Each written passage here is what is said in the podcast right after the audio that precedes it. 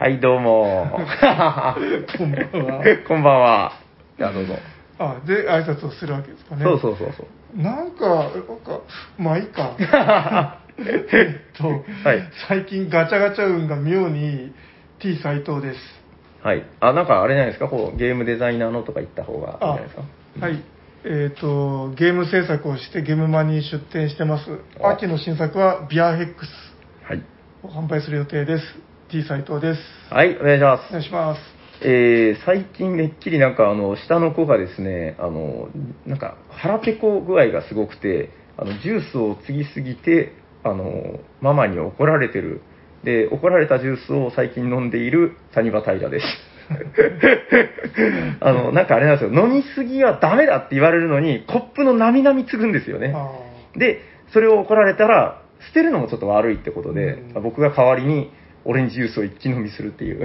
はい、えー長崎県でボードゲームカフェサニーバードのマスターをやっております、サニバタイラです。よろしくお願いしあます。あはい。うちうちの息子もええなんか飴とかをうん。勝手に舐めちゃって、なんかね。で、うん。あの、かみさんにダメって言われて吐きだ 吐き出した飴を中に汚ねえなさ ちっちゃい皿に乗せて、冷蔵庫に入れてあって、よくこれは何みたいな話してましはいはい。まあ、そういうのもありますけども、あのーまあ、お待たせするのもあれなんで、えー、まずはゲストの方をた。はい。紹介からいきましょうか。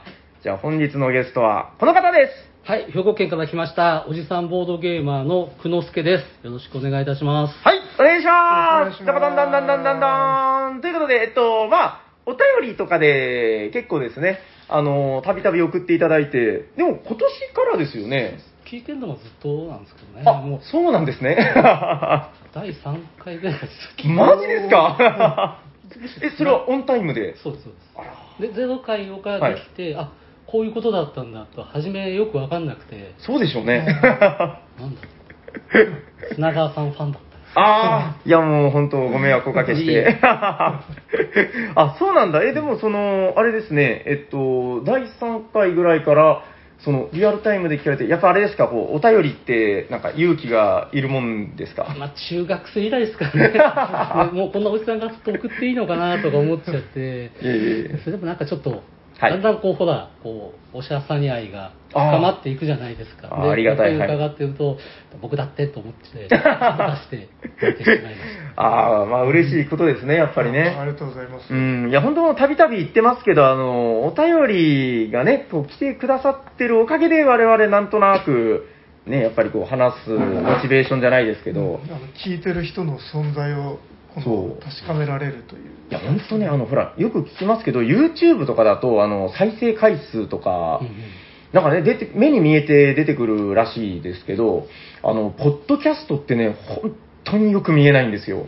なんか、あの、すごくちっちゃい話をすると、あのなんかですね、メカニズムがよくわからなくて、あの、アップル社が、あまあ、ポッドキャストを、まあ、運営してると思うんですけど、あの、一応ランキングみたいなのがあるんですよね。はで、最近やっとランキングみたいなのに、ちゃんと入るようになってきたんですけど、なんか多分ね、その、継続がなんかどうも必要みたいで、しばらくもう端にも棒にもかからない時期っていうのがあって、うん。あでもなんか逆に、はい。やり始めの頃なんか妙に上の方にあれはね、バグ？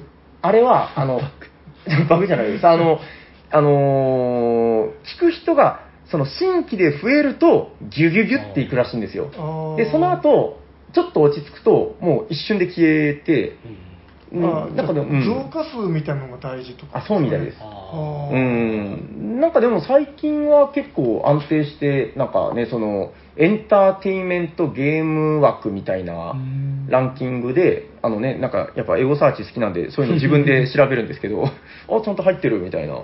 でも、あんまりはっきりとした数字では見えないんですよね。うんはいはい。いや、だから、やっぱりそのさっき言ってたように、あの、お便りでいただくことで、初めて、あ、ちゃんと、あの、人間が聞いてるんだというか、うん そういうのを感じれるので、うんえー、まあなんかね、いや、本当ありがたい話で、えっと、あ、大体が、え、さっきおっしゃってましたけど、兵庫県そうです、とかね。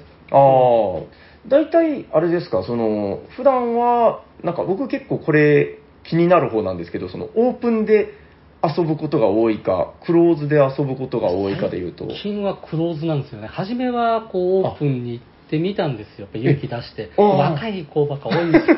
おじさん結構辛い。でもその中でまあ勇気出してはい行くんだと。そんなことに気遅れしてたらダメだぞと、こう一生懸命ですね、はい心を奮い立たせて、初めて、ちらっつって行ってですね、でもはいやっぱり優しくしていただけるんですよね。はいはいはいその中で、こうまあ、おもげ好きの方に誘っていただいて、今、そっかに若干ハマっております。あー今2時間半ぐらいが、のゲームばっかりやってます。ほほーあ、でも、僕、やっぱ、言うてもね、その、なんか、理想はそこだとは思うんですよね。やっぱそのオープンで楽しめるっていうのもボードゲームの良さではあるけど、なんかやっぱりその趣味嗜好が合ってる、その、まあ、ほぼ固定メンツみたいな人たちで、クローズで遊べるっていうのはやっぱり幸せなことだと思いますけどね。でもそれもやっぱ、オープンで勇気を出して行ってなかったら、そうなんですよね。そこが一番こう、初めの一歩が。はいでもそれまでもそのオープン館もいさえのよく行かせてもらってて、なかなかでも日程が合わなくあて、うん休みがうまく合わないんですよ。ああ、なるほどね。まあでも、どうでしょうね。なんか、今のご時世、こう、やっぱそうやって遊べてるだけで、なんかありがたいじゃないですけど、そうですようね。ん自分もそういえば、あの、赤瀬さんと知り合ったのってオープン会なんですよね。あれ、え、何ですか？その、おその、一般公募されてた、あ、いや、自分が主催したんですよね。あ誰も誰もやる人がいなかったんで。はいはいはいだから、長崎市内で、まあ初めてかどうか知らないですけど、まあ割とじゃあほとんどやってなかった頃に、斉藤さんがなんかポコッとそうですね。で、そし。たら、あの、実は佐世保の方でもそういうのやってる人たちがいて、はいはいはいはいで、あの、きなんか見つけてきてくれたりして、うんそ存在を知るみたいな、はいはいはい、フはい。ァーストコンタクト的な。あーあ、じゃあその赤瀬さんとお会いしたのはそれがそそう初めて。ですね。そんな感じで。もう8年、9年ぐらい前。になりますかねそうですね。10年ならないぐらいなのかな。なんか自分がだからちょうどその、さっき、久之助さんとこう、まあ、あの、始まる前にちょっと雑談してた中で、あの、始まりどんな感じだったんですかみたいな感じで、うんその、思い返してみると、だからうちも、そのカフェオープンした直後ぐらいに、なんかね、こう、斉藤さんと多分、ん何かな？やっぱなんかなんかオープン会的なところでお会いして、あ平さんとは人狼で会ったんですよ。ですよね。そうそうそう。そうなんですよ。だからその後なんかボードゲームにどんどんどんどんこうのめり込んでいってみたいななんか。店やってるとか言ってたなーって、なんかふとはいはいはい思いつきて探してみようみたいな感じで行ってみたんですよね。そうですね。だからもうほぼ最初の頃からのお付き合いでですね。あでその久之助さんのオープン会に行き始めたのはどんくらいの話？いや、もうそれは、ここ3年ぐらいですね。ああそうなんですねそれまでもう、言ってもうずっとこう指くわえて、い いな、いいな、みたいな。ですね。はいはいはいはい楽しそうだなと思ったけど、いや、僕はなとか思ってこう、記憶にするわけですよ。もう年だしなとか思いながらも、はいもういっぱい行ってみてよかったですね。いや、本当ですね。うんやっぱだからその、結構だからやっぱボードゲームって言うてもハードルが高いなっていうところはありますもんね。でまあ、どんな人がいるかわからないじゃないですか。はいなんかこう、全然こう、ほら、仲間内だけの、はいこう、なんでか常連さんだけのとか、はいたまたま僕運が良くて、そこ、うん本当にオープンなところに入れていただいたんで、はいはいはい。あ、これはいいわと思って、こう、おじさんだけどいい？っつって行くわけですよ。そしたらまあ少しずつ仲良くなりだなってう思うんんです。ね。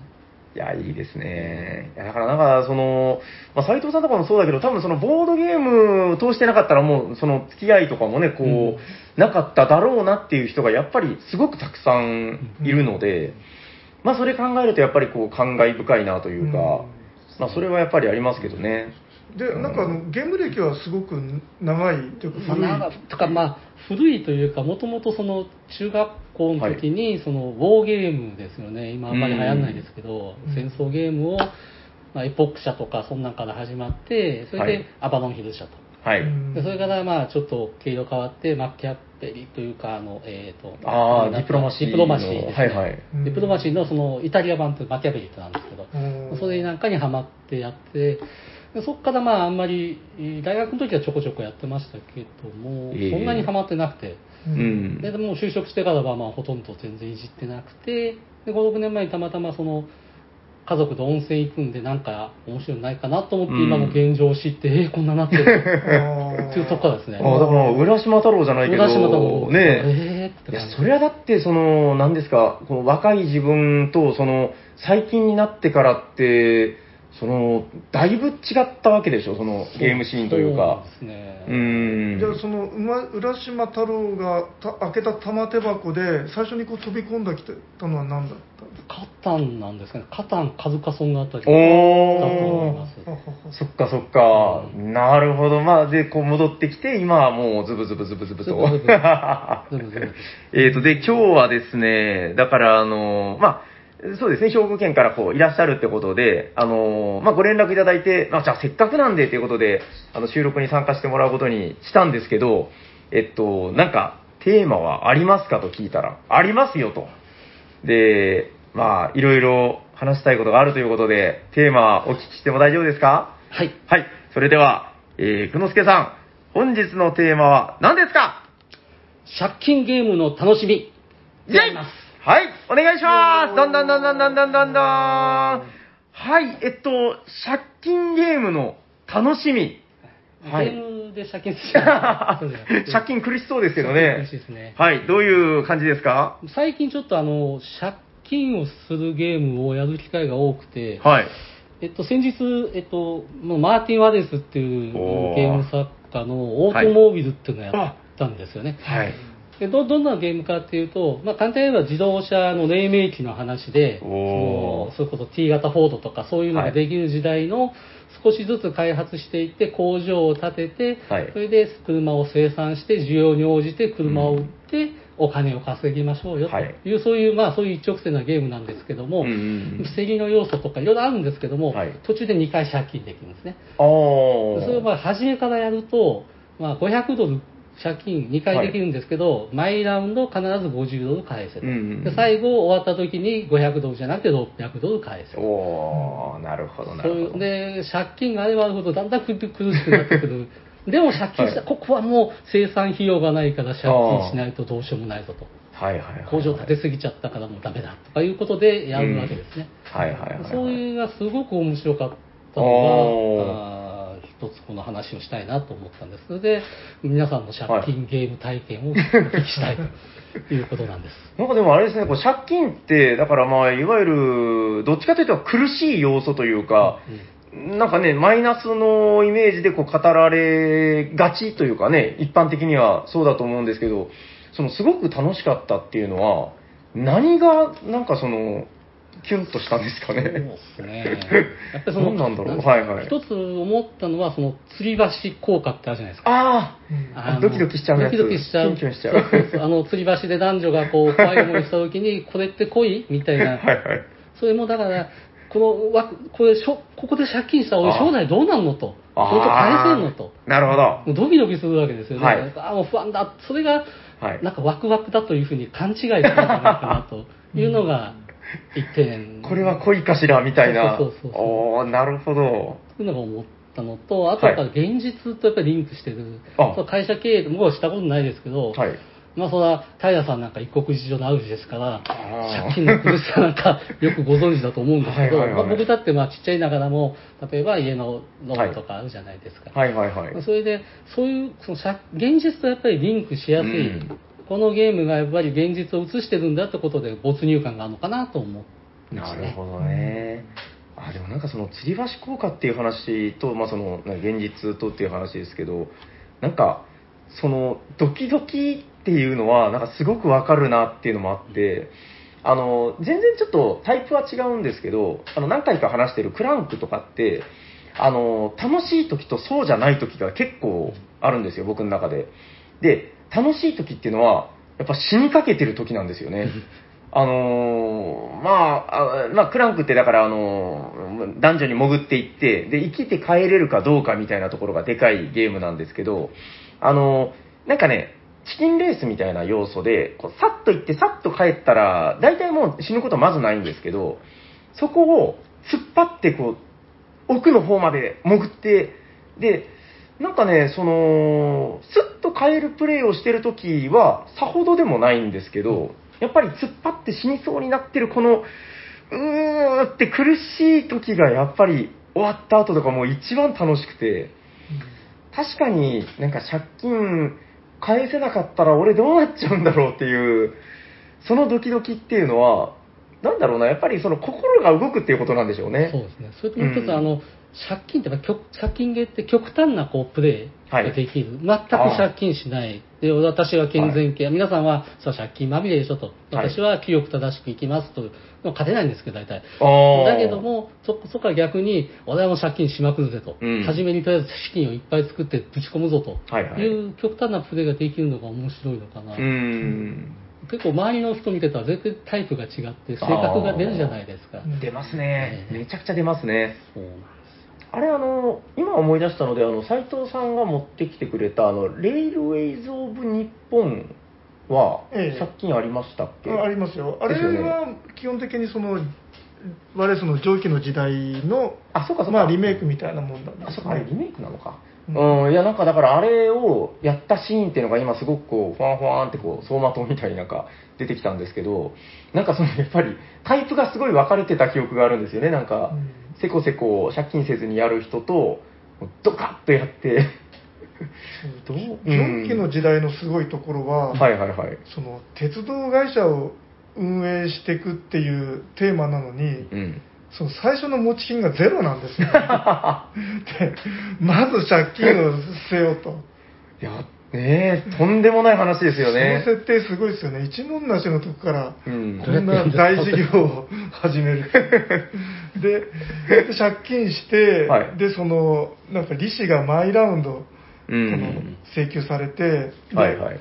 それに対してなんか利益が、なんか結構わずかなんですよね、蒸気の時代って。で、はいはい。え、こんな苦しいのに利利益こんだけみたいな。んでそれがちょっと最初の何単か続いて、はいはい大丈夫かな、大丈夫かなみたいなのをやってるうちに、そのなんか、あるところからプラスに転じるっていう。ああ。で、そこでなんかすごいあの、お、なんか乗り切ったっていうか、なんか、あ、うまくいってるみたいな、うん。なんか満足感がすごくあるなって。達成感ありますよね。うん、なんかそうんの、赤からプラスに転じるってところですね。はいはいはいはいはい。しかしなんかあれですね、だからその今出てきてるその蒸気の時代もそうだし、その、まあ、ワレス、あのまあ、ゲームデザイナーのワレスさん。うんまあ、ワレスさんのこう代名詞みたいな感じで、なんか結構語られがちだと思うんですけど、うんなんか、やっぱ難しいんですかね、こうデザインとして。なんか、そのワレスさんのその有名な蒸気の時代だったり、ブラスだったりとかうん。ありますけど、いや、まあ、あうん。のゲームデザイナー的に考えると、ええ。普通その借金ありだったらゲームって成立しないような気がすしちゃうんですよ。だってそのお金が足りなかったらその借金すればいくらでも手に入るんだったら確かなんかその使い放題でで後で返せばいいんでしょみたいな って思うんですけど、なんかそこにその利子が毎ターンに。うん。あの結構請求されてで上記の時代なんかですとはい。その利子を返すために借金をするみたいな 展開が結構あって、現実だとマジでやばいやつですからえね。ー結構だからそのはいはい。これやばいんじゃないかとかそのプラスに転じるのかなみたいな風にうん思わせるのがやっぱ結構独特のシステム、うーん。でもなんとかなっちちゃうんですよね、ええ実は。うーん。そこがなんかやっぱワレスの魅力というかですよね。なんかね、あんまりだからそのワレスさん以外で、なんかこう歴史に名を残した借金芸って、なんか思いつきます？こそうで自分もちょっとうん探してみたんですけど、う。あ、探してみた。えー、と自分が思いついたのはこのランドルフのビッグショットっていうやあつ、これ僕ね、未プレイなんですよ。これ、借金芸なんですか？えーいやでも実は自分も未プレイですなんだ 買ってるくせに、ああ、まあまあ、そういうこともよくありますよ。はいえっと、まあ、ランドルフ先生、アレックス・ランドルフ、名称。うん。え、これ、リメイクになるんですか？こう、古いゲームなんですよね、結構。古いゲームですよ、うん。なんか確か日本で出たのは結構最近というか、うん。あ去年かなんだか。韓国のメーカーがリメイクしてあのそうなんだ。復刻させたんですよね。へあでエンゲームズさんがはいはいはいはいはい。日本語版を取り扱ってますはいね、はいはいはいはいはい。あ、んで、これはどういうタイプの借こ金れは、えーとまあ、借金して競りをして、借金して競りをする。ええ相性がすごいですね、それ。そうですね。で、あの、なんかエリアマジョリティなんですよ。はあ、あまあまあ、なぜだからお金がないと競りには勝てない。一つの一つの土地に7つまで駒を置けて、はいはいはい、はい。で、そ、の、7つ目が置かれた瞬間に、うんその、誰が勝ってるかを判別して得点が入るみたいな、はいはいはいっていうはい。感じのやつですね。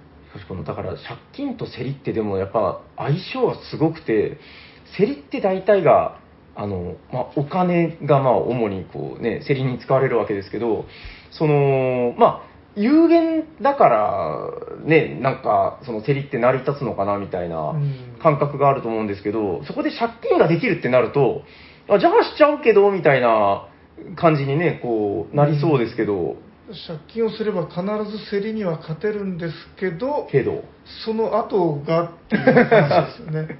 ああ、やっぱそこは、さすが名称ランドルフなんでなんかあるんでしょうね。でもまあ上記の時代も一緒ですよねあのああ、そ。手番順とかあのどのアクションを選ぶかっていうのを競りで決めるんで、ああ、ああ、そっかそっか。えっと、上記の時代の借金は、あの、すいません、僕も遊んだことあるけど、もうちょっと忘れちゃったんですけど、はい、上限ってないんですか？上限はないですないんだ、やっぱり。ないけどあのその利息がひすごいんでですねああ、統一みたいな。10金借りたら次以降毎ラウンド1金返せで統一ですね。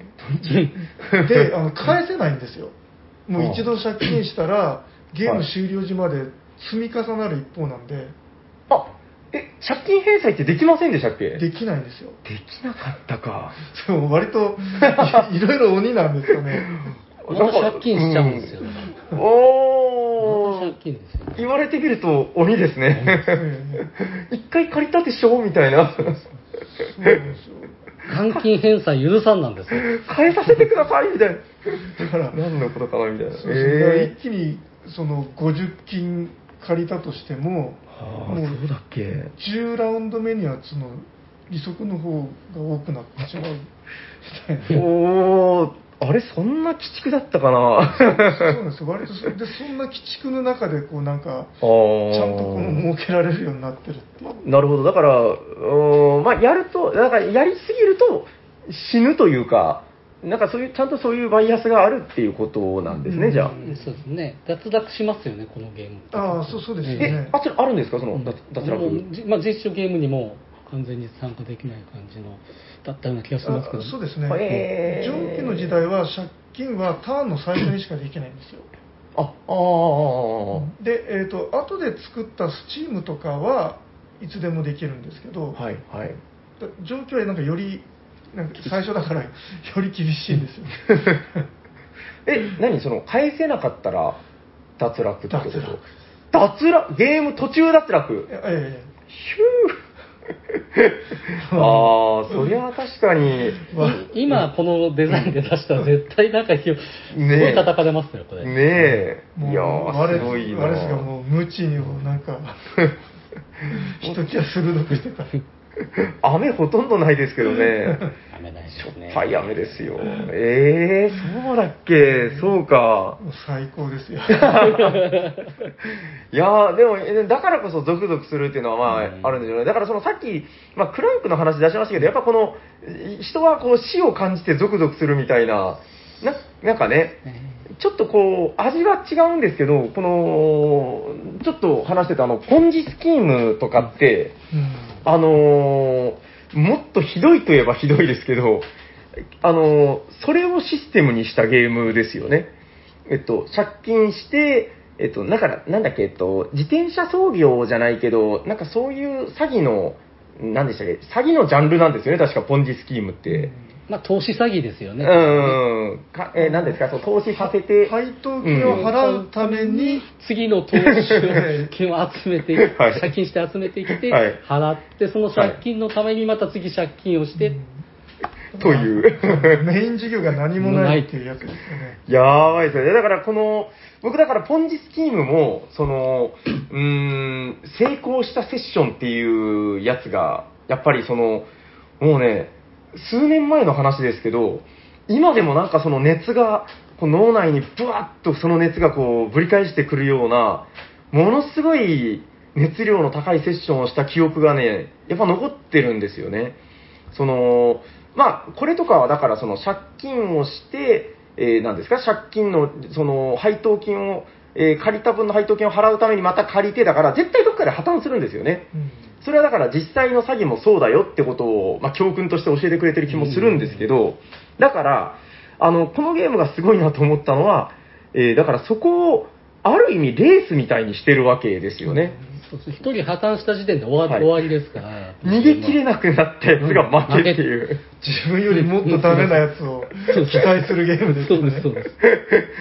いや、それはだから、まあ、だから借金がメインシステムの、まあ、借金っていうかまあ詐欺なんだけど、感覚的には近いような気がしますね、なんとなく。開示みたいな感じですね。そうですね。こう当たってる、当たみたいなやつあるじゃないですか。はいはいはい。あんなイメージですね。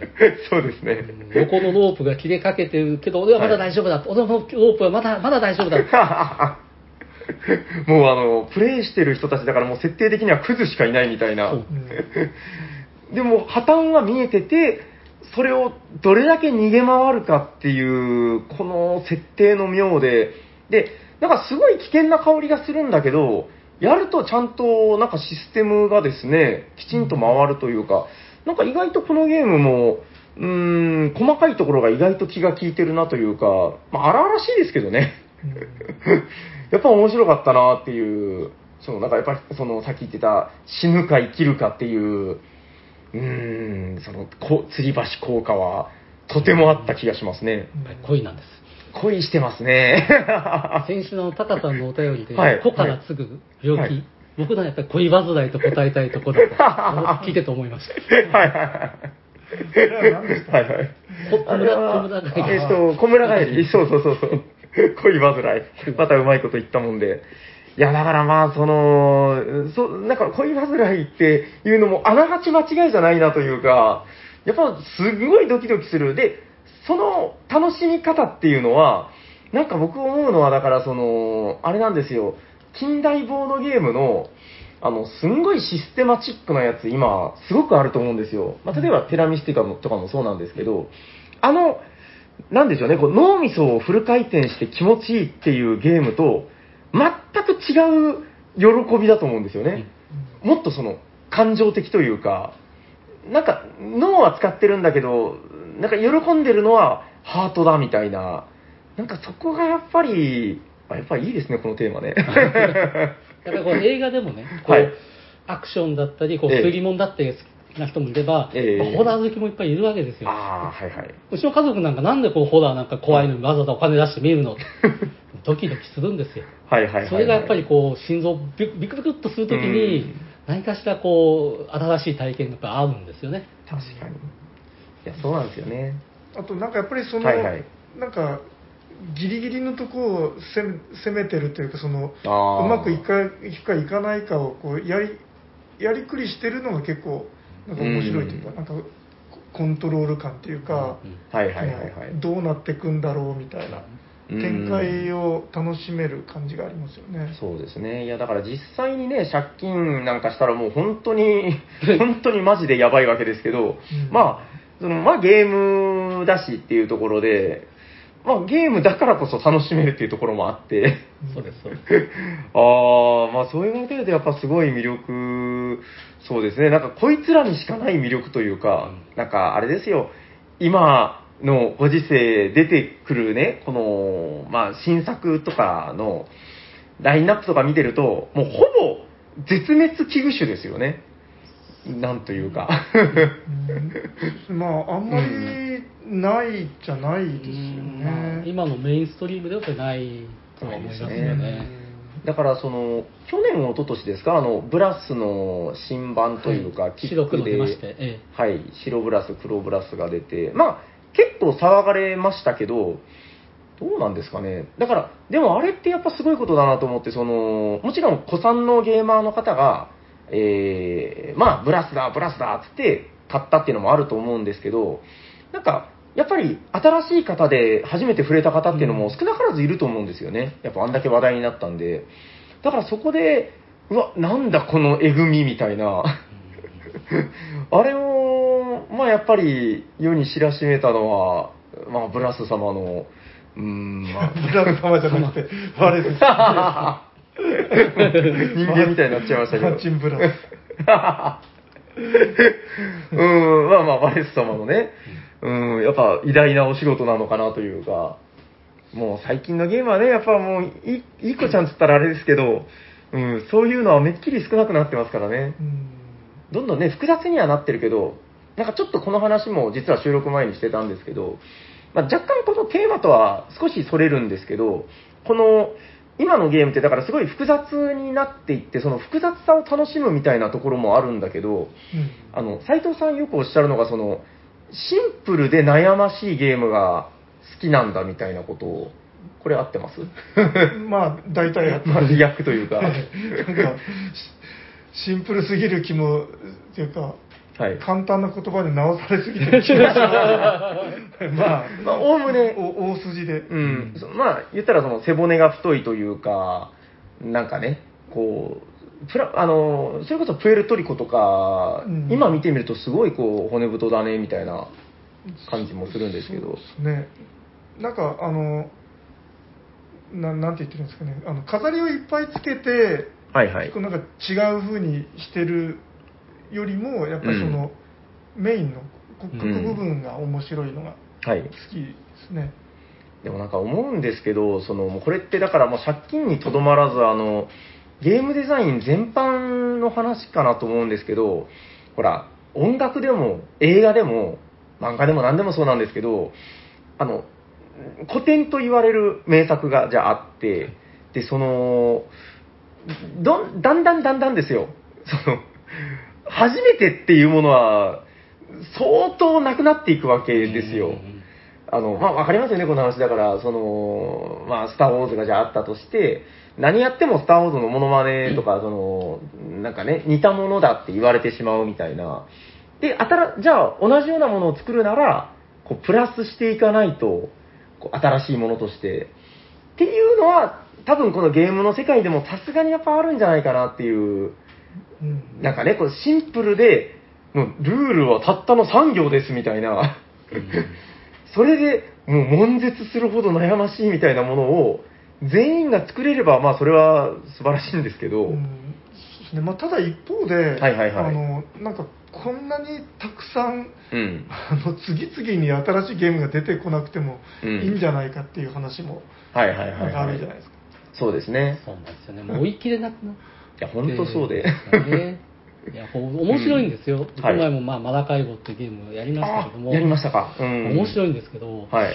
まあ、ちょっと過剰でもあるし、あやあっぱりインストに1時間かかって、それやっぱり人に説明したりとか聞いたりってはい結構辛いじゃないですか。あれは結構複雑なんでしょう。うんうんまあ、うん面白い、まあ、そのピフィス、なんだっけ、モンバサとかグレートウエスタントレールとかやったことあれば、まあまあわかる、うんルールなんですけども、はいはい。プフィスタプフィスターさんですね。はいはいただ、まあ、それをですね、まあ、まあ、カタンやったことあります、うんカルカソンヌやったことありますって人に、じゃあ、はい今度これどうですかっていうのは、そりゃ無理な話で。ー。うーん、そうですね。もうちょっとライトでも僕はいいかなとは、まあ、うんもうすごい重いゲームばっかやってるんですけど、はいはい。1時間半か、2時間以内になんとか収まるといいかなと思う。うーん。インスト含めるとやっぱ3時間とかいうゲームが今すごいもうメインストリームになってると、うんちょっとこう、敷居が高いし、その時間をそこまでやっぱり取れないじゃないですか。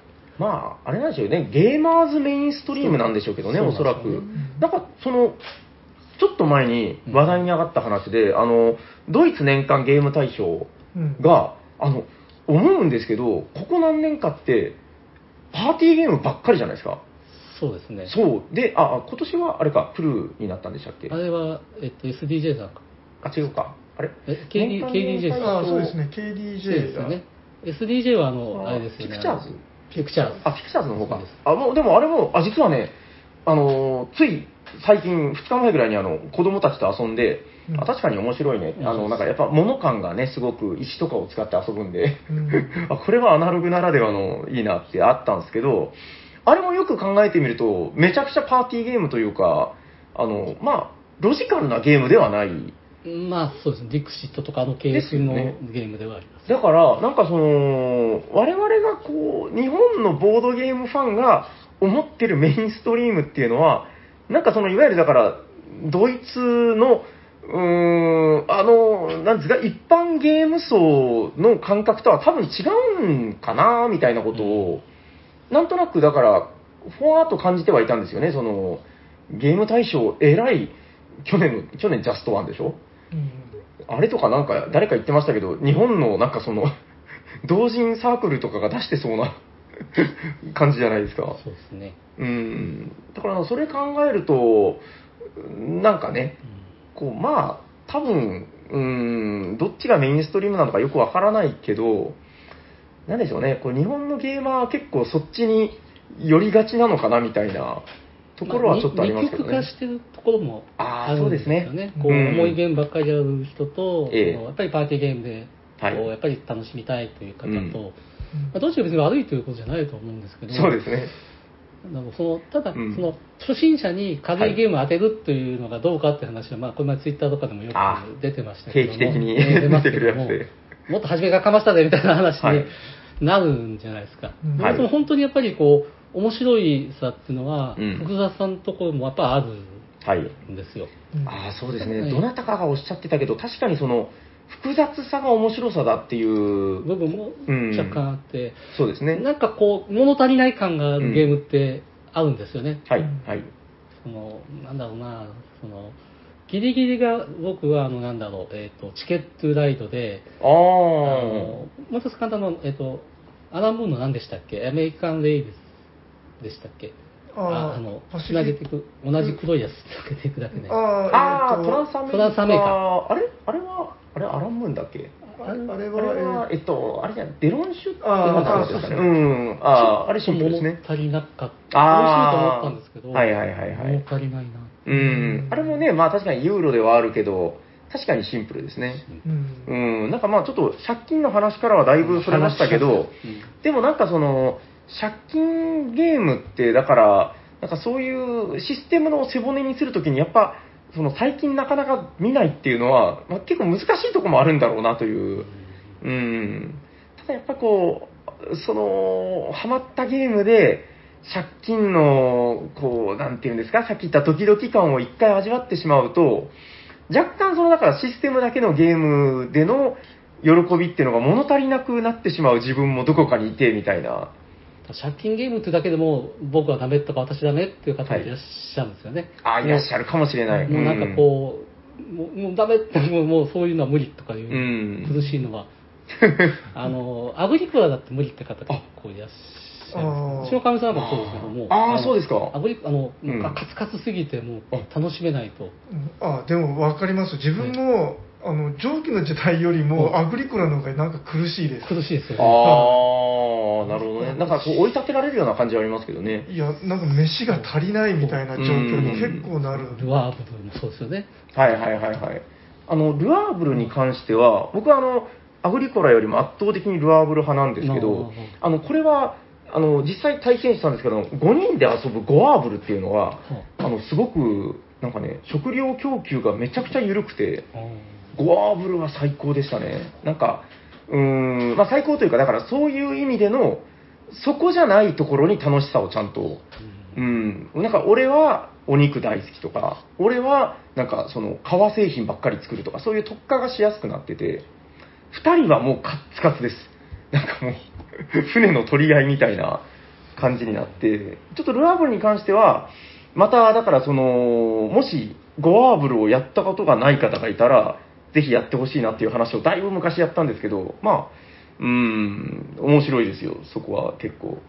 そうですね。なんかちょっとその収録前に、あの、奥さんとその、久之助さんが、テラ、テラミスティカとか、あと何でしたっけ、えっと、最近、バラージあバラージテラミスティカがすごくスッと入ってきたでね。って言いますね。っていう。まあ、真相で途中、まあ、目が半分つらになってましたけど、でもやりだしたらこう、うん、やることは分かって、単純で、そんなに難しくないそうそうそう。で、そういう人が、なんかアグリコラになるときついっていうのは、やっぱだからそこは、多分その難易度じゃなくてタイプなんでしょうね。あ、だからやっぱあれですか、奥さんはその、借金芸はちょっとって。多分、やらしてないですけど、ああ。多分、多分嫌い。もう多分、口聞いてくれないから。そっか、でも、あ難しいのかもな、こうなんか、ちょっと言ったらあれですけど、まぞいというか、まぞいですね。まぞい楽しみなんですよね。キャー死んじゃうじゃないけど、そっか、だから、確かに割と女性が好むとなんか一般的に言われてるゲームですけど、まあその箱庭系であったりとか、なんかそういうのって、なんかもうちょっとこう、うん、粛々と楽しむというか、なんかそういう血湧き肉踊るみたいなものとはちょっと違うような気もしますね。でもなんかあの、うん、あの家でお財布握ってるのは奥さんっていう家結構確かに多いはずじゃないですか。ええ。そしたらなんかそのやりくりとかをなんか楽しむゲームみたいな。あれじゃないですか、だからこう、現実でやってるからみたいな。もう現場ではっていう話になるじゃないですか。そうそうそうそうこのスーパー安いみたいな。いや僕はこのゾンビと一緒だと思ってて、さっきこう利子とか返済とかがこう、おーっとこう、はいはい、後ろからよろよろ来るわけですよね。それをなんとかこう、角角でこう、少し引き離しては、なるほど。やっぱりまた追いかけてくるじゃないですか。なるほど。じゃあ借金はホラーだみたいな。そうですね。ああ、でも、その感覚はちょっとわかるかもしれない。なんかその、ホラーホラーゲームだったり、その、ホラーの映画、ドラマとかを見て、その、やっぱり、その、ドキドキして、あの、わって脅かされたり、追いかけられて、その、追い詰められるドキドキだったりっていうのが、やっぱりもう、それを、がなんかやっぱ癖になって見るわけですけど、確かに、なんかその借金芸とかでドキドキしてる喜びと結構近いのかもしれないですね、なんかね。あれって、ヒットザロードって、あれはワリスでしたっけ？あれはでも、違ったかな違う。あれはでも、ゾンビですよ。借金はないですよね。あれは借金じゃないかお。お金がないですもんね、そもそも。あれは、だから、あの、資源で競りをするんですよね。うん。いや、なんかゾンビっていうので、あれを思い出して、うん、あまあ、あの、僕だからあれも死ぬっていうところで、あの、結構ドキドキした記憶があるんですよね。うん、あまあまあ、なんか同じバレスでもまたちょっと違うね。ね。うん、タイプが違うあれなんでしょうけど。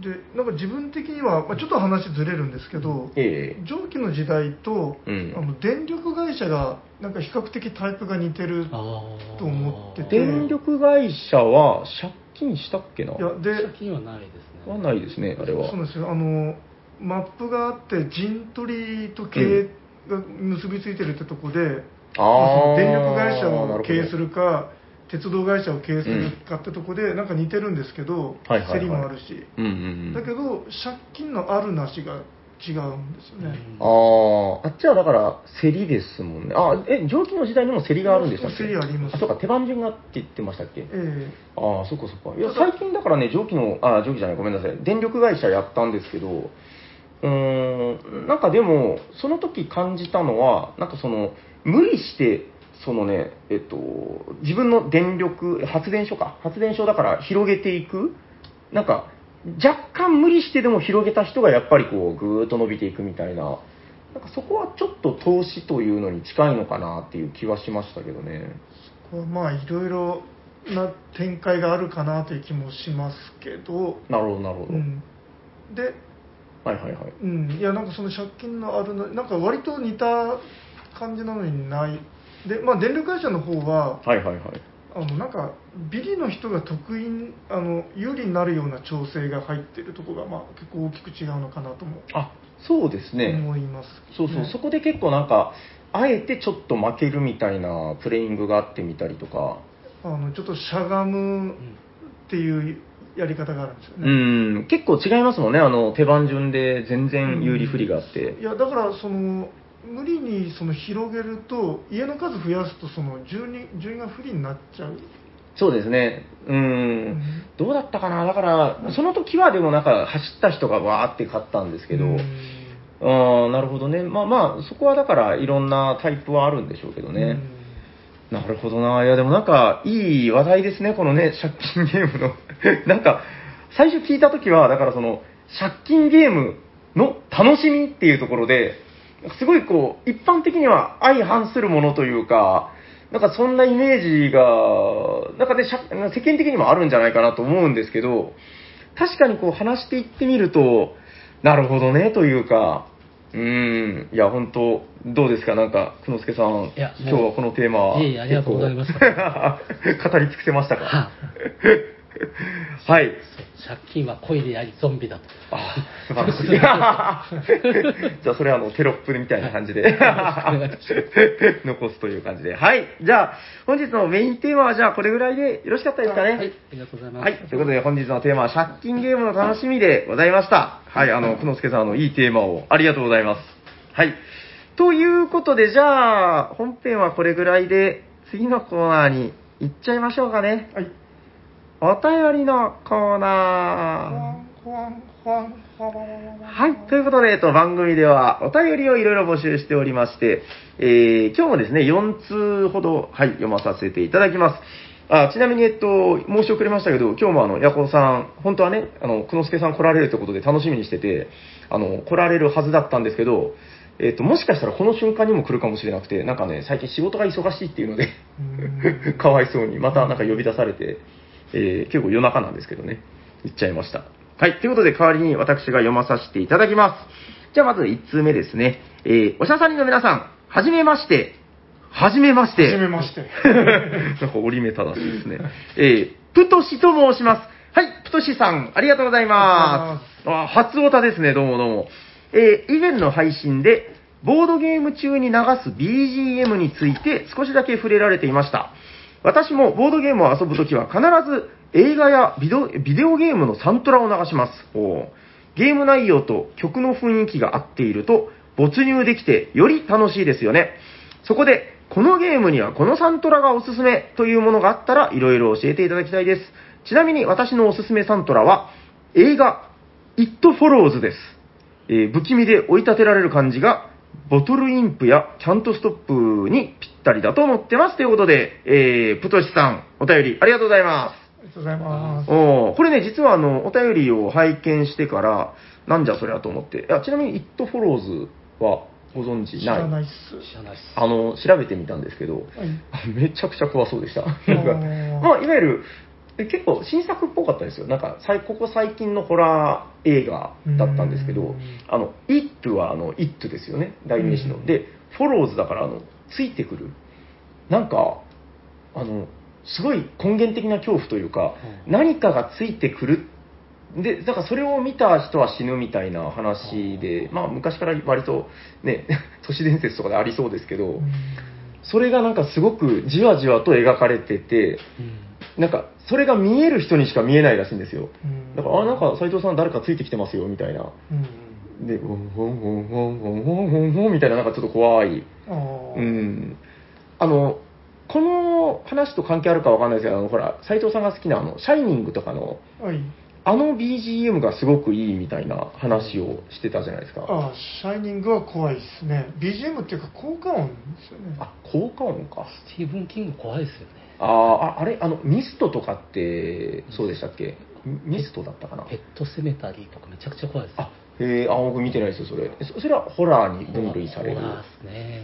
それもやっぱ BGM が続々来るんですか、というか、効果音が怖いですよね。ああ、でも確かに、ホラーと、その、まあ、効果音、BGM ってものすごくやっぱり、うん、だからね、あの、前、ヤホーさんが言ってたのが、その TRPG とかするときに、その音楽ってやっぱすごいんですよねみたいな。なんかある意味なんかやりすぎるとちょっと なんかやばすぎるぐらいあのやっぱ人間の感覚に訴えかけてしまうみたいな。あの僕ツイッターで拝見したと思うんですけどあの村の、えー、村人とかその村を歩いてるシーンであのファンタジーの。でえー、あの、街の武器屋さんかなんかにいるシーンで、その、えっ、と、GM というかマスターの方がちょっと遊び心で、あの、BGM を突然、あの、戦闘 BGM を流したらしいんですよ。そしたら、なんかそのプレイヤーたちが、あの、戦闘ロールしますって言い出して、あの武器屋を襲い出したっていう、ま、ネタかもしれないですけど、なんかそういうその本能に訴えかけるみたいなところが、やっぱあるのかなと思って。うん、なるほど。じゃあ、その、久之助さんのおすすめは、な、何ですか、タイトルもう一回。え、何ですか？え、なんかその、えっと、スティーブン・キングの。ペットセメタリーです。レッド？ペットセメタリー。ペット？ペットですね。ペット動物？のペットの、まあ、セメタリー、お墓。あ、そういうこと？小説で僕は読んだんですけど、まあ、ペットセマタリーと、まあ、子供が綴りを間違えて、まあ、セメタリーをセマタリーって書いたっていう話なんですけど、へまあ、怖かったですね。映画映画も怖かったみたいですかね。へああ、そうなんだ。でも、へえ、小説で怖いって結構よっぽどですからね。ああ、なるほどね。斉藤さんはシャシャイニングでいいですか？そうですね。シャイニングでいいだろうみたいな。ただなんか自分は、やっぱ、はいはい、あの音楽鳴りっぱなしっていうのは、なんかちょっと逆に、逆効果なんですよね。ああ、なんかよく言いますよね、うん。その効果的に来るのはいいんですけど、ああ、なるほど、なるほど。なんかその雑にずっと鳴ってるみたいなちょっと嫌なんですよね。へえ。あれですあの、一番端のバイオハザードの一番初めのやつ覚えてらっしゃいます？覚えてます。はい。扉がキーってってガタンと、あの音と、それからなんか重低音が低く流れている、はいはいはい、あの二つ。はい、月光ですか、ピアノの曲の。ああ、はいはいはい。怖かったですよ。もう本当に怖かったです。はい、ずっとなんか夜中に自分でやってんだけど、はい、なんか後ろから子供がなんでそんな怖いなってるの言ってました。いや、バイオハザード1はでも本当に怖くて、あの、2からはなんかパニック映画にね、なったんですけど、1はすっごい怖かったですね。あの、だから、いわゆるその、BGM も聞こえるんだか聞こえないんだかっていう時と、その、だから、犬がね、こう、はいはいはい、ゾンビ犬が来ます、ね、うわーんって来た時だけ、うわーんってなったりとか、あのメリハリっていうんですかね、まあ、多分そういうことなんだろうなとは思うんですけど、なるほど。まあ、えー、プトシさんどうでしょうなんかちょっとホラーの話ばっかりでしたけど。僕何回か前に話しましたけど、あの、あれはいいですよ。あの、なんだろう、エイフェックスツインっていう、あの、なんかね、あの、やっぱり、僕言うてもあの、インスト音楽がいいと思ってて、あの、歌詞がない。特に日本語歌詞とかだとなんかどうしても脳みそに入ってしまうんで、うん、まあ、せめて BGM として使うときは、その歌がないものがいいなと思ってて、エイフェックスツインは非常にいいですよ。あの、ぜひ調べてみてください。はい。ということで、えっと、プトシさん、ありがとうございました。はい。えっ、ー、と、じゃあ続いて2通目はですね、こちら。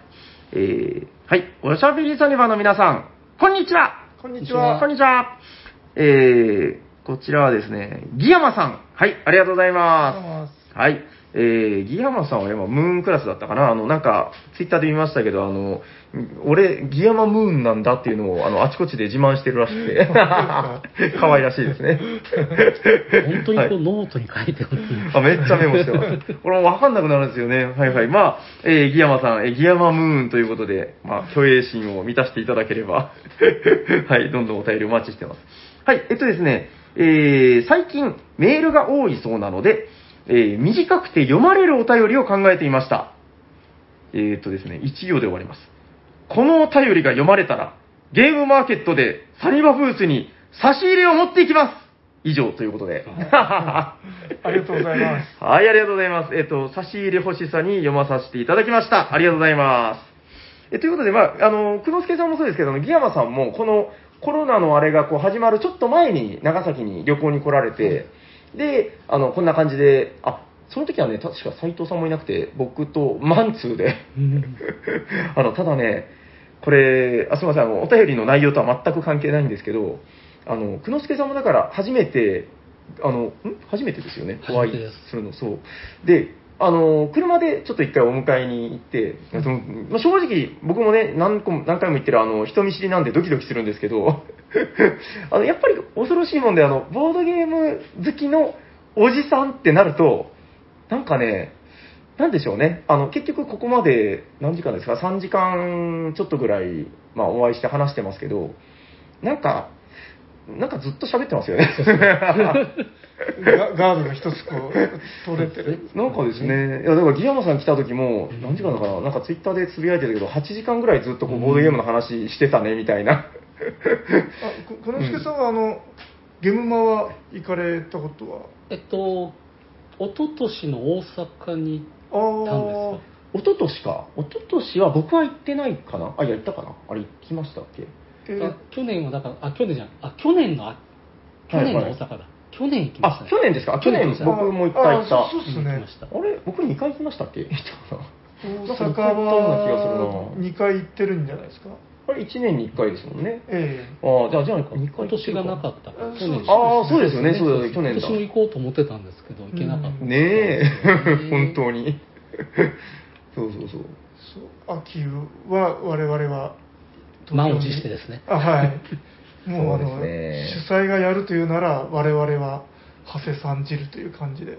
そうですね。やっぱなんかちょっとなかなかリスクが高いってことで、そのね、辞退するならいいよみたいなことをアクライトさんも、まあ、おっしゃってましたけど、まあいろいろ賛否両論あるとは思うんですけど、まあ僕はやっぱ男アークライトを応援したいなっていう気持ちもあって、ね、いやー、そうですね。やっぱり、その、みこしを背負ってるじゃないですけど、やっぱね、アークライトさんがこのみこしを下ろしちゃったらね、やっぱりちょっと良くないと思うんですよ。うん、そこ、少しでもね、やっぱ応援できるところは応援じゃないですけど。ね、我々も足軽ですが、そうですね。さっきから駆けつけようかと。ええー、足軽さんたちの声援を送りに、ぜひ伺いますんで、11月。ぜひぜひ。と思いますんで、あえっと、ということで、ギラマさん、あの、サニバブースに差し入れ、あの、なんでもおにぎりとかで結構ですんで。はい。もう雨ぐらいね、と思ってたのに、おにぎりって、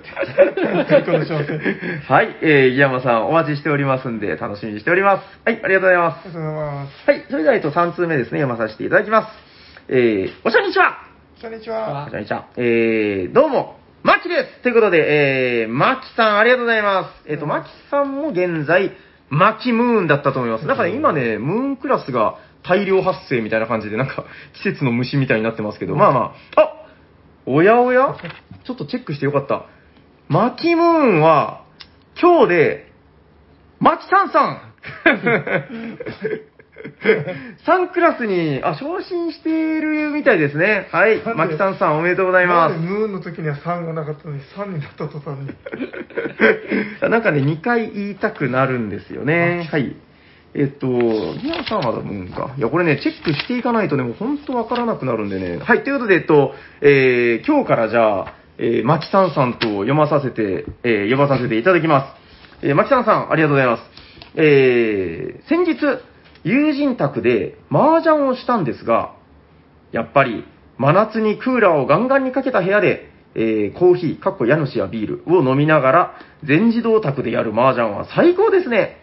12時間が一瞬でした。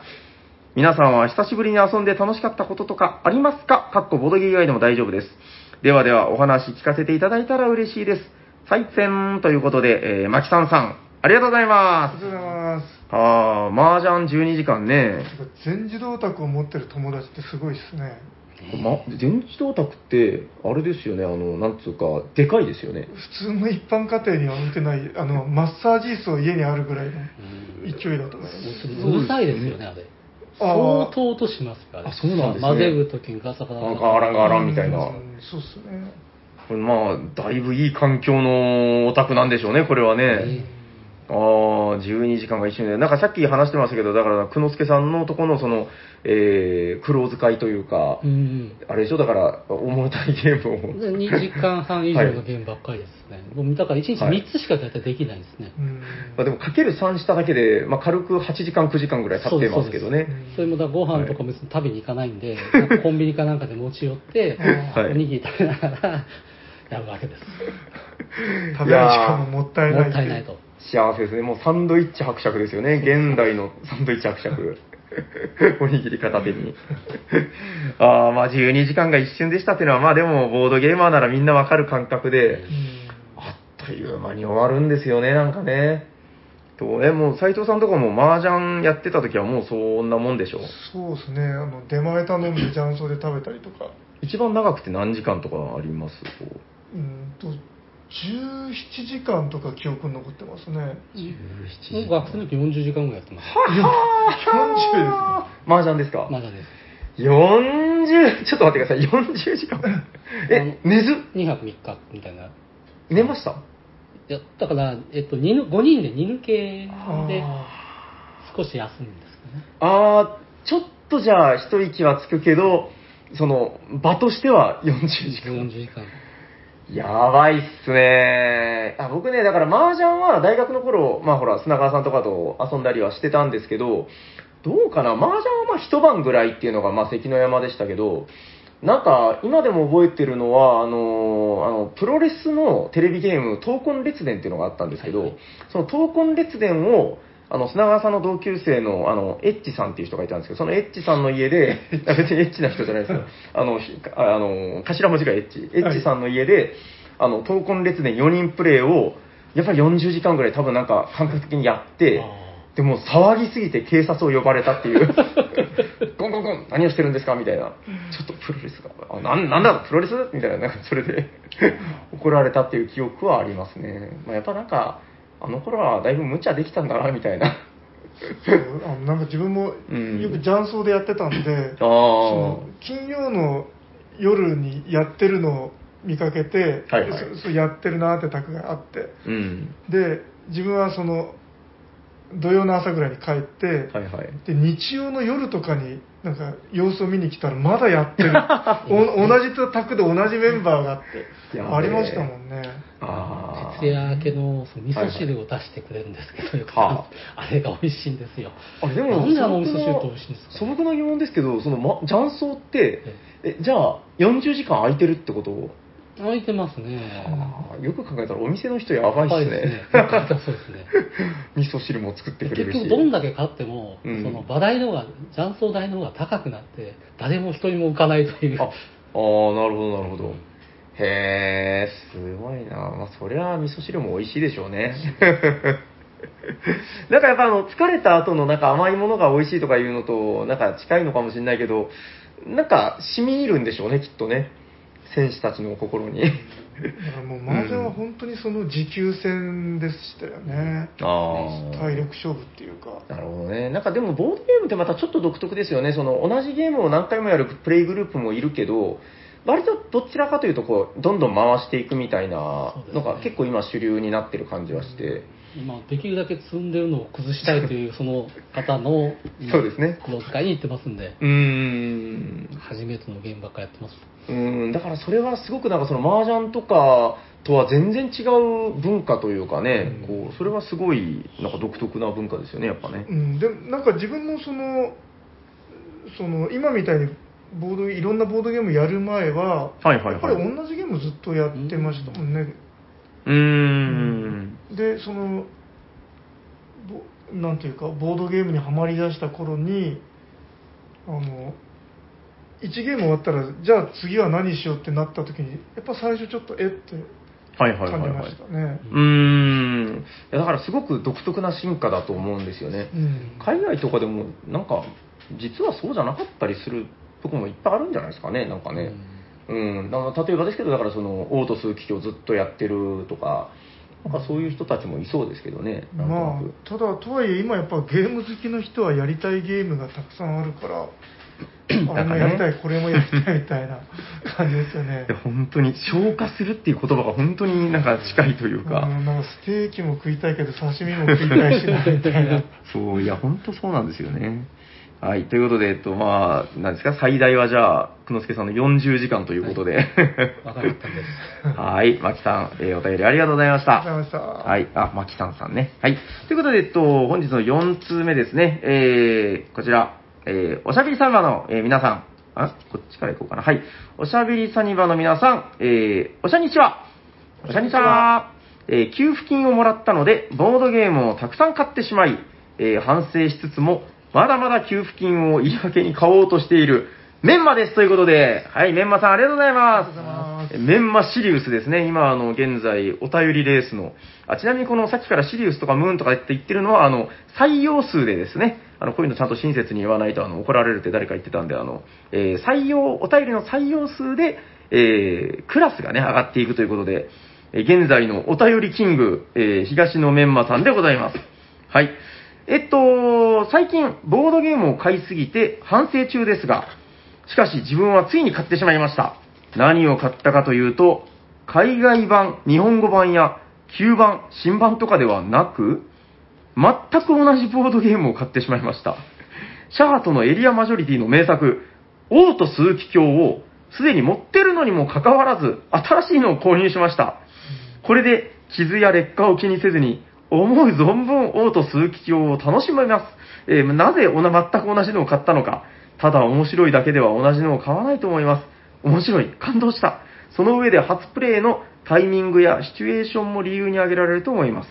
えー、皆さんは同じボードゲームを買ったことはありますか？そしてこの行為はボードゲーム好きな人は普通にやることなのでしょうか？えー、ということで、えー、東野メンマさん、えー、お便りありがとうございます。ありがとうございます。はい、ということで、メンマシリウスからのお便りですけども、普通えだから、なんかよくね、言うのは、新版、旧版とかで、って言いますけど、あります？全く同じ。全く同じのはありますけど、あるんだ。でも、はい。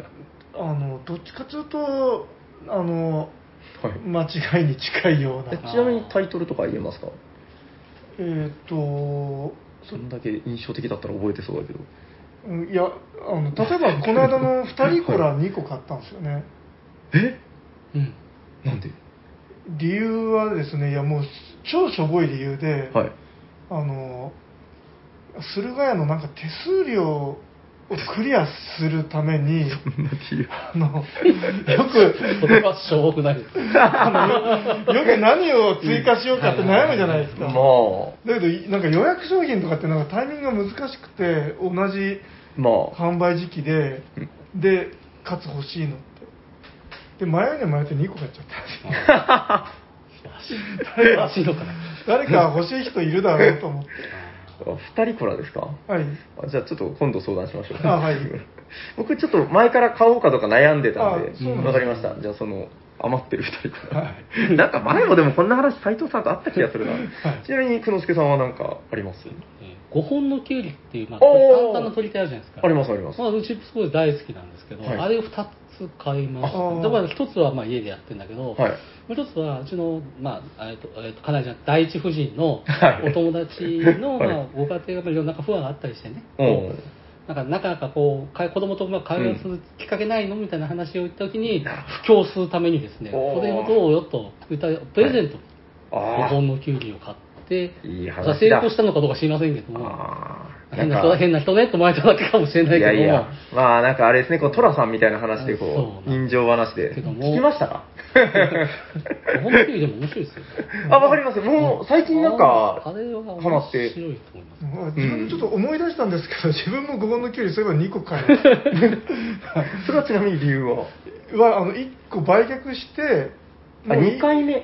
え、で、後で、あ、やっぱちょっと、って思って買い直して。なるほどね。あの僕はね、多分ない ないんじゃないかな。なんかあるかないや、多分ないと思いますよ。さすがにですね。ちょっとまあ、まだまだ私もゲーマーレベルが足りないなということで。はい。えー、ということで、参考になったでしょうかっていうのも変ですけど、ちなみに、えー、メンマの2通読みということで、えっと、もう1通、えー、読まさせていただきます。えー、おしゃにちは、メンマです。ということで、はい、メンマシリウス2通目でございます。えー、第191回、コンポーネントをめでる会、パート7の巻、えー、楽しく拝聴させていただきました。結構前ですね、これ。えー、ボードゲームにおいてコンポーネントが重要なのを再認識した放送でした。さて、ボードゲームをより楽しくするものとして、デラックストークン、3D トークン、メタルコインなどがあります。それらを使うと豪華豪華で見栄えが良く、テンションも上がって、楽しくボードゲームができるかと思います。自分はまだ買ったことがないのですが、皆さんはもともとボードゲームに入っているコンポーネント以外を購入したことはありますか？ということで、えー、メンマさん、ありがとうございます。ありがとうございます。どうですか？なんか買う方ですか？斉藤さんはまあね、ああ、いっぱい買ってます、ね、いっぱい買ってますね。はい、この間もあの、ブラスの、なんですか、クレイコイン。あはいはいはい。クレイコインってしたら言い方でよかったですかね？ええ、うん、自分のはキック版で買ったんでついてたんですけど、さらに買ってますよね。そ そういうことです。あの、木箱入りのやつを。デラックスなものにめっぽう弱い。久之助さんどうですかなんか？本当買いたいんですけど、買いたいここから、ここで踏み外しちゃうと、もうダメだ 人として。そう、人として、ここだけはなんとか守ろうと思って、はい、拡張とかも買っちゃうじゃないですか。はい、なくてもいいのに。いや、本当ね、本当になくてもいいんですよ。でしょ？言っちゃうと。であの、だって、拡張とか、あのー、もうね、もう正直だからさっき言ってた積んでるって話で、どんどんいろんなゲームしなきゃいけないって、しなきゃいけないっていうのが大体間違ってる気もするんですけど、のに、もう余裕ないよっていう話もあるんですけど、でも買っちゃうんですよね。むしろなんかでも、そっちの方に、なんかの、はい、自分だけの所有の喜びみたいな。あるんですよね。えあの、なんかね、ツイッターでおっしゃるおっしゃってる方がいたんですけど、その、だから、今、どんどん消費されている、そのボードゲームが、消費されていってる世の中で、その、どんどん、そのデラックスとかそういうやつで、その自分の好きなボードゲームをどんどんどんどんこう、愛していくっていうのは、ある意味、その1.5化じゃないですけど、その、時とともに消費させないっていうことで、なかなか尊い行為なんじゃないかみたいな、まあ、一理あるなと思った昼下がりでした。先ほど言ったオートモービルさせてもらったやつのデラックス版なんですよ。ああ、そうなんですね。そのターンマーカーがこう、なんだダイキャスト製のちっちゃなこう自動車なんですよね。で、その箱じゃなくて木箱なんですよ。うわなんだろう、な木箱みたいなやつが入ってるんですよね。来ましたね。やばいやつ。めっちゃ重くてあんな絶対外持ち出せないだろうと思うんですけど。それは面白さが1.5倍になってる。確かに。うん、いやでもあるんですよね。そのなんかやっぱ、うん、そういうの迷わず買っちゃうっていう気持ちは、僕もまあわかります。そうです。ここで逃すとみたいなね。ああ、いや、恐ろしいですね。自分のこのエイジオブスチームも、はい、あの、拡張変えるだけ買ったんですけど、はい、あの月面マップとかあるんですよね。ああ。でも、もう今買おうと思っても売ってないですもんね。ああ、やっぱそうなんですね。うん。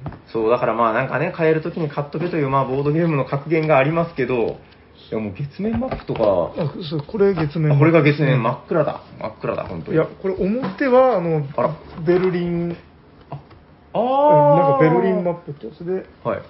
あ、でも真っ暗じゃないですか。そうそうそう裏 宇宙だからね。あ、地球が見えてる。あれが地球だよってことで。なんで宇宙で鉄道 行くんですか？バカですね。これバカですね、本当にね。上記の時代は、なんかアホマップいっぱいあるんですよね。なんかゾンビマップとかもなかったあ、ゾンビマップありますよね。内蔵マップとかも。バカですね。あと月もあれば、あの、太陽とか火星もあるんです。バカだな火星はまあ100歩譲っていいですけど、太陽とかバカだな太陽はアホです、大概燃えますよね。どんなものも。あの、よくその発想出たよねと思いますね。素晴らしいです。うん、いやちょっと、ひいき目に行ってちょっと狂ってますね、それはね。内臓とか狂いすぎですよね。いやね、いやまあ、もう、ジョークに近いのかもしれないけど、うん、まあ、そうですね。ちょっとということで、あの、えー、ボードゲームをどんどん愛するという意味で、まあ、いいんじゃないでしょうかということでよろしいですかね。はい、ということで、えっと、メンマさん、ありがとうございます。ありがとうございます。はい、ということで、えっと、本日は、えー、プトシさん、これ、こちら、あの、初オタということで、えー、番組ではですね、このお便りをいただいた方に、えー、初めていただいた方には、確定で、えー、ステッカー、番組特製ステッカーというのをお送りさせていただいておりますので、えー、プトシさん、えー、ステッカー欲しいよということであれば、えー、番組まで、そうですね、なんか、ツイッターの DM とか、えー、おしゃべりサニバー at gmail.com というあの、gmail もありますんで、そちらまでステッカーを送れ、えー、住所ここっていうのを送ってくださったら、プトシさんにステッカーをお送りいたします。はい、えっ、ー、と、あ、そういえば、えっ、ー、と、でですね、あの、読んだ方の中で、お一人に抽選で、ステッカー、番組特製ステッカーをお送りするんですけど、ギヤマさんいらない。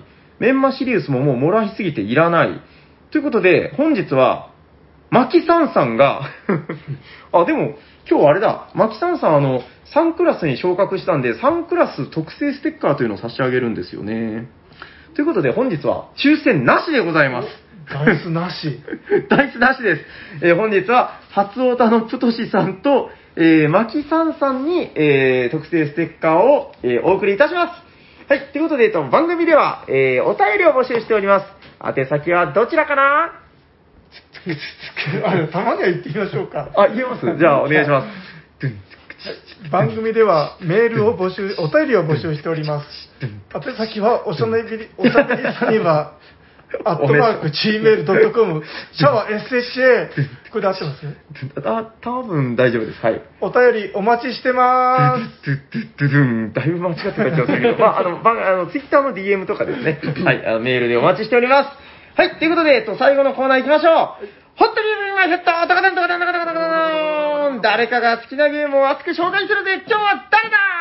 プノスケだ。はい、ということで、くのすけさん、よろしくお願いします。はい、ちょっとあの、ボードゲームって言っていいのかどうかわかんないんですけど、はい、私が一番その、この手のものにハマったきっかけがですね、はい、昔々私が中学生時代に、出てたエポック社のウォーゲームシリーズっていうのが実はありまして、はい、その中で、まあ、代表作っていうか、まあ、一番初めに僕が買ったのが、はい、あドイツ軍対そのイギリス、フランス軍の戦いを描いた、バルジ大作戦という、もう知ってるのかと思ったら今、えー、ヤフオク見たら売ってます。あ、今でも売ってるんですか？はい。3000円ぐらいで買えるって買ってる話。意外と安い。いいやつはなんか9000円ぐらい。へー。状態のいいやつは。なんてババルジ大作戦。バルジ大作戦。バルジってのはなんか知らないですけど、あの、ドイツ軍が、その、突出した陣形を取ったとかいうことらしいんですけど、僕もよくわかりません。えっ、と、だから1940、これは何だろう、えっ、と、全然聞いたことないですもんね。バルジ大作戦。これはバルジの戦いというのは、ウィキペディアによると、はい、第二次世界大戦における西部戦線において、1944年12月から45年1月の間、アルデンヌ高地で行われた戦いですよと。アルデンヌ高地って何かと、ベルギーの南側ですね。あ、ベルギー国にある、えー、ベルギー国。要するに、ドイツが右にあって、左側にフランスがあります。その間にベルギーという国があります。その山岳地帯を戦車、ドイツの戦車部隊がガーッと突っ込んで、はい、えー、パリまでなだれ込むという、そういう作戦なんですけど、山越えしたんですか、戦車で？うん、山越えをしようとしたんですね。でも、これ、だいぶパリとか取り戻されて、確か取り戻されて、もっぺん反抗するために、一か八かをやってダメだった多分作戦だったと思うんですけど、違ってたんですね、えー、なるほど、なるほど。それが、まあ、あの、私とボードゲームの 慣れ初めみたいなはい。それちなみに何歳ぐらいというか？15歳ぐらいだったんじゃないですかね。15歳 ?14、5歳。中学校2、3年。そんなもんですね。すごいですね。それが、まあ、思い出の品なんですけど、じゃ何が面白いかっていうと、別に、あんま覚えてないんですけど、ただ、駒を動かしてサイコロを振って、はい、で、まあ、勝ったり負けたり、うんはい、ただ、その、今どうなんですかね、ゾーンオブゾックっていう概念があって、はいはいはい、こう六角形のヘックスで全部こう地形が分割されてまして、はいはい、で隣同士、もしくは隣から一歩離れたところまで、うん、えー、ゾーンオブコントロール、そこはもう軍その軍が抑えてる場所ですよと、そこには簡単には入ってこれませんよ、はいはいはい、それでなんとなくこう戦線を作って、うん、えー、まあ、押し上げていったり押し下げていったりとかいう、押し合いへし合いするゲームなんですけど、はいはいまあ、僕、その、当時、その、それこそボードゲームなんていうのは、その人生ゲームとかしか知らないわけですよ。はいはい。そういう時の、こう、初めてこれをやった時の衝撃。うん。で、まだまだそのファミコンとかも出てこない頃ですよ。ああ、そっか。ゲームウォッチとかの頃だかな。ああ、でもそれは確かに、ショックというかね。そうなんですえ、ドイツとフランスに分かれて、二人専用ですかそう、二人専用です、ね。ああ、ですよね。はい、なるほどね。まあでも確かに、中学校2、3年ってだからもう一番多感な時期というか、そうなんです、そうなんです。その時期にそこでなんというかですね、こう、まあ、久之助少年、ショックというか、ショックでしたね。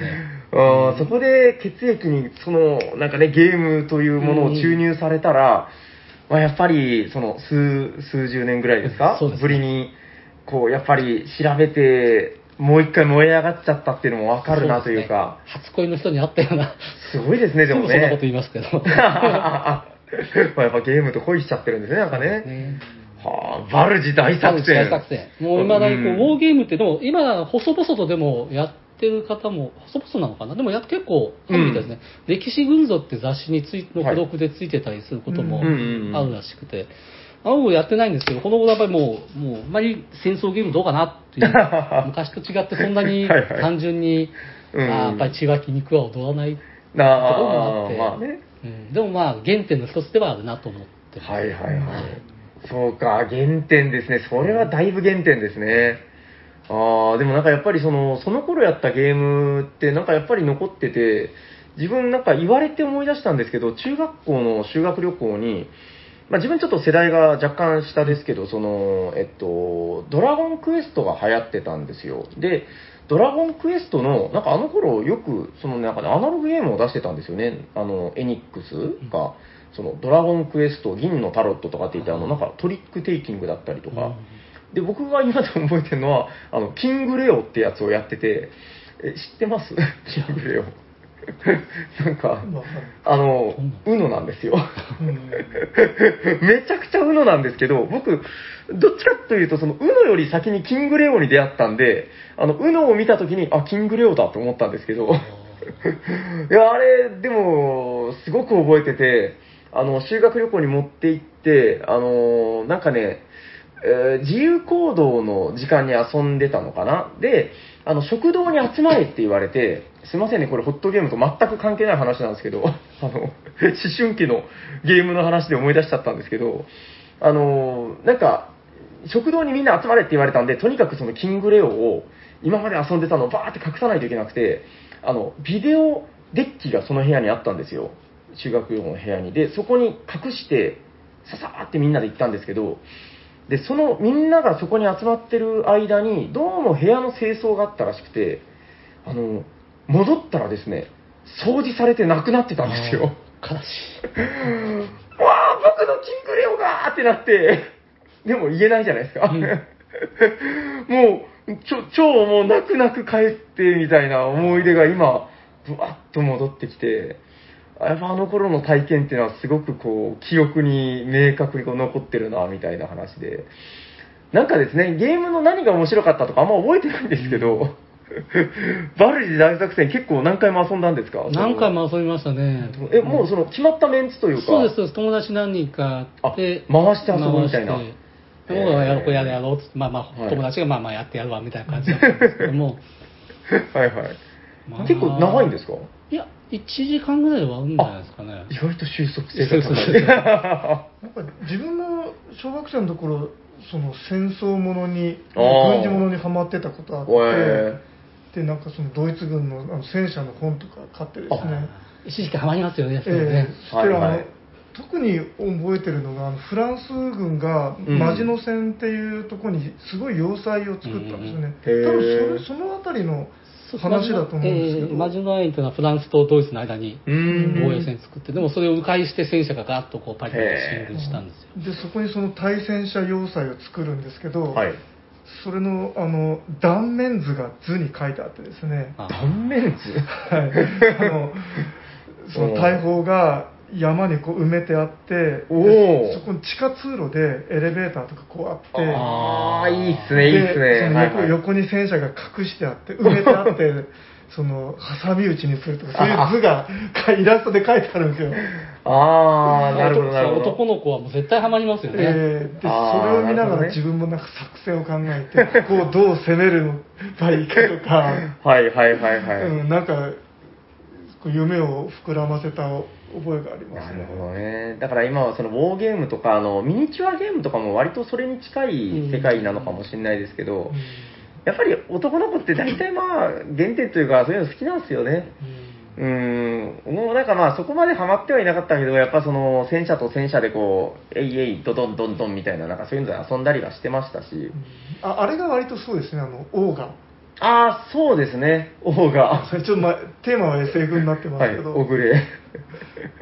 でかい超一個の戦車をみんなでやっつけようとする。うん、だからああいうのみんな好きなんですよね。うん、はあ、そうですね。えどうですか、久之助さん、なんか、あんまりバルジ大作戦の詳しい話は出てないけど、詳しい話は別にできないんですけど、まあ、はい、もう覚えてないって、多分実家に残ってると思うんですけど、うん、ああ、今でも。うん、でもね、あんまり高く言えないなと思って今、がっかりしてるんですけど。ウォーゲームの他のテーマはやっありましたね、いろいろ、その、空戦のやつとか、アバロンヒルとか出たやつと、リフトホーフェンとかね、いろいろやりましたけど、まあ、ちょっと忙しくなってやっぱやめちゃったんですよね、はいはいはい、何歳ぐらいまでやってたとか高1高2ぐらいまで高1ぐらいかなぐらいまでやってましたね。じゃあまあやっぱ学生時代にそうですね、なるほどね。すごいな、まあ、じゃあ、その、原点というか、まあ、そういう話だったという感じで、よろしいですか、はい、ありがとうございます。はい、じゃあ、最後にもう一度タイトルをお願いします。はい、私のホットゲームは、はい、ポック社のバルジ大作戦です。はい、ありがとうございました。ありがとうございました。ありがとうございました。はい、じゃあ、終わっていきましょうか。はい、行きましょう。聞いてくださった皆様、ありがとうございます。喋っていたのは T 斎藤と、久之助と、サニバタイラです。ありがとうございました。ありがとうございました。